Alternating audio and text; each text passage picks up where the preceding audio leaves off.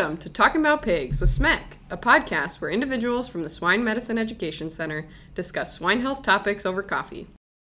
My name is Dr. Meredith Peterson. I am a postdoc and veterinarian with the Swine Medical Education Center. And with me, I have Dr. Brown. Good morning. Happy to be back. Do you mind introducing yourself quick for new listeners? Yeah, so Dr. Justin Brown, I'm an assistant teaching professor and swine veterinarian here at Iowa State with the Swine Medicine Education Center and the Department of Veterinary Diagnostic and Production Animal Medicine. Perfect. Thanks for being here. Yeah, thanks for having me. Just an overview on the podcast if you're a first time listener. We keep the podcast producer focused. Each episode will be focused on a different swine health topic of interest, pork producers. So every topic that we cover is from producer submitted questions. If you have a question you'd like featured on the podcast, please send it to us at isusmec at iastate.edu. That's I-S-U-S-M-E-C at I-A-S-T-A-T-E dot edu. Please put SMEC podcast question in the title of your email to ensure that we receive it, and we'll get it on the podcast as soon as we can. So, what we do here at SMEC is review all the current resources related to the topic and all the current scientific knowledge on the question and the topic, boil it down and connect it to what's useful to you, the producers, and what you can take back with you on the farm. Most of the resources that we refer to within the podcast can be found in the notes associated with the podcast. If you have any trouble with accessing, please email us at isusmec at iastate.edu. And with that, let's jump in. Today's topic is whitewashing. The submitted question was a list of questions submitted for this one, and it was kind of focused on why does it work, what are the benefits to whitewashing, when should we do it. So let's kind of jump into that. Dr. Brown, do you mind giving us some background on on whitewashing, kind of what it is? Sure. Yeah. So whitewashing, some of you might have experience with it, right? When you go in and spray that white substance all over the barn.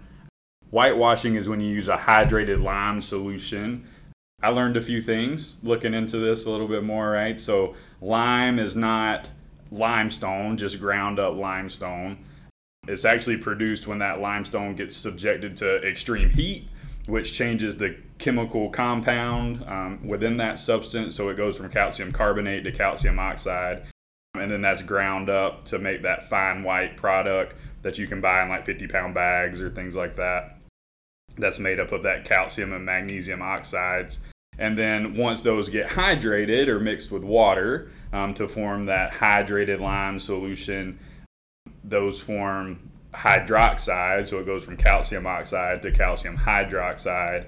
And that raises the pH pretty significantly um, to a pH of 11 or 12. So, very basic solutions that get put on. And because it is so basic, it acts as a disinfecting agent for those um, barns when you spray it on.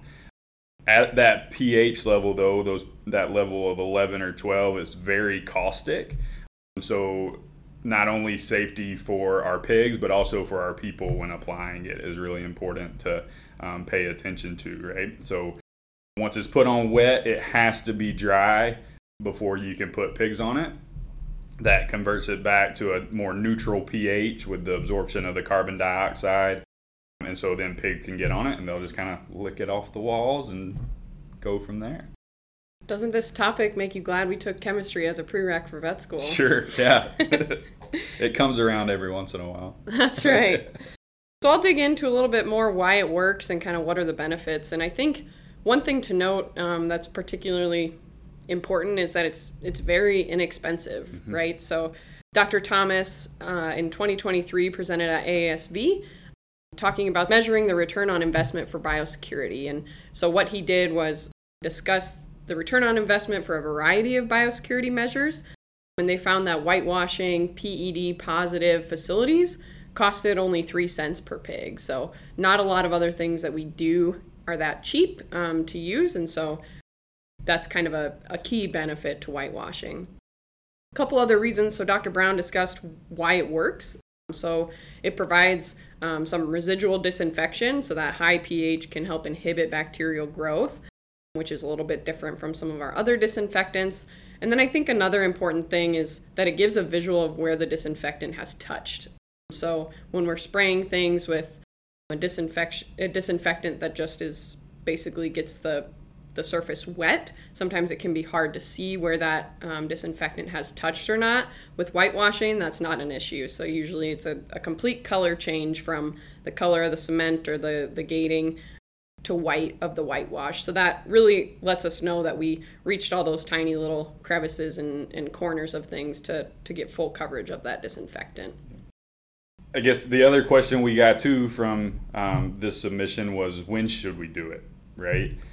And so found a few different studies from 2014 up until present, um, looking at when this has been implemented and applied. Not a ton of literature out there on it in general, but in those three studies, one of the overarching things is this is I think is a really key take home point is this is an additional step to power washing and disinfecting the barn like we normally would, right? We're not just going to go in and whitewash the barn and call it good.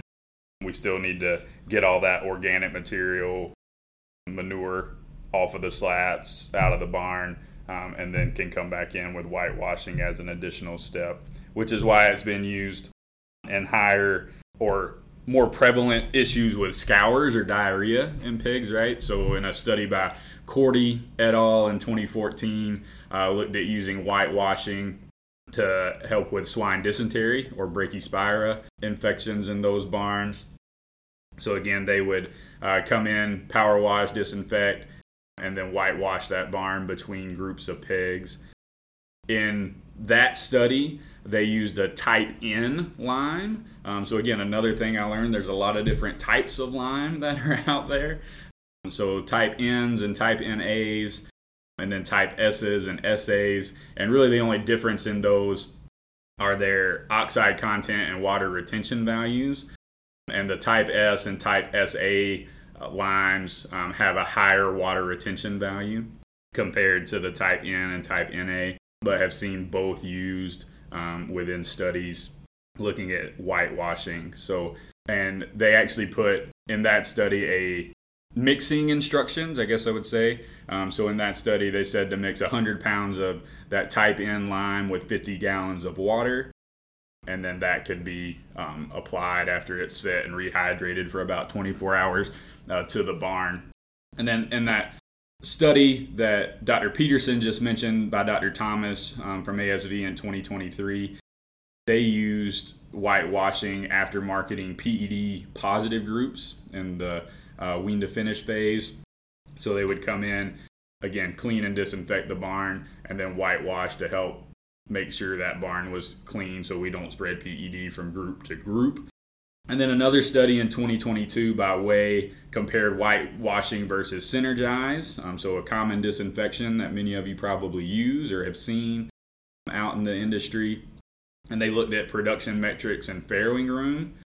Again, just reiterating this, they did whitewashing in addition to power washing and disinfection in some of the rooms between groups where they had scours and they did when they used whitewashing uh, they saw a decreased scour prevalence following that application. So i think it has a lot of utility um, especially with enteric bacteria and viruses that get applied and really help knock down that pathogen load and prevent spread from group to group.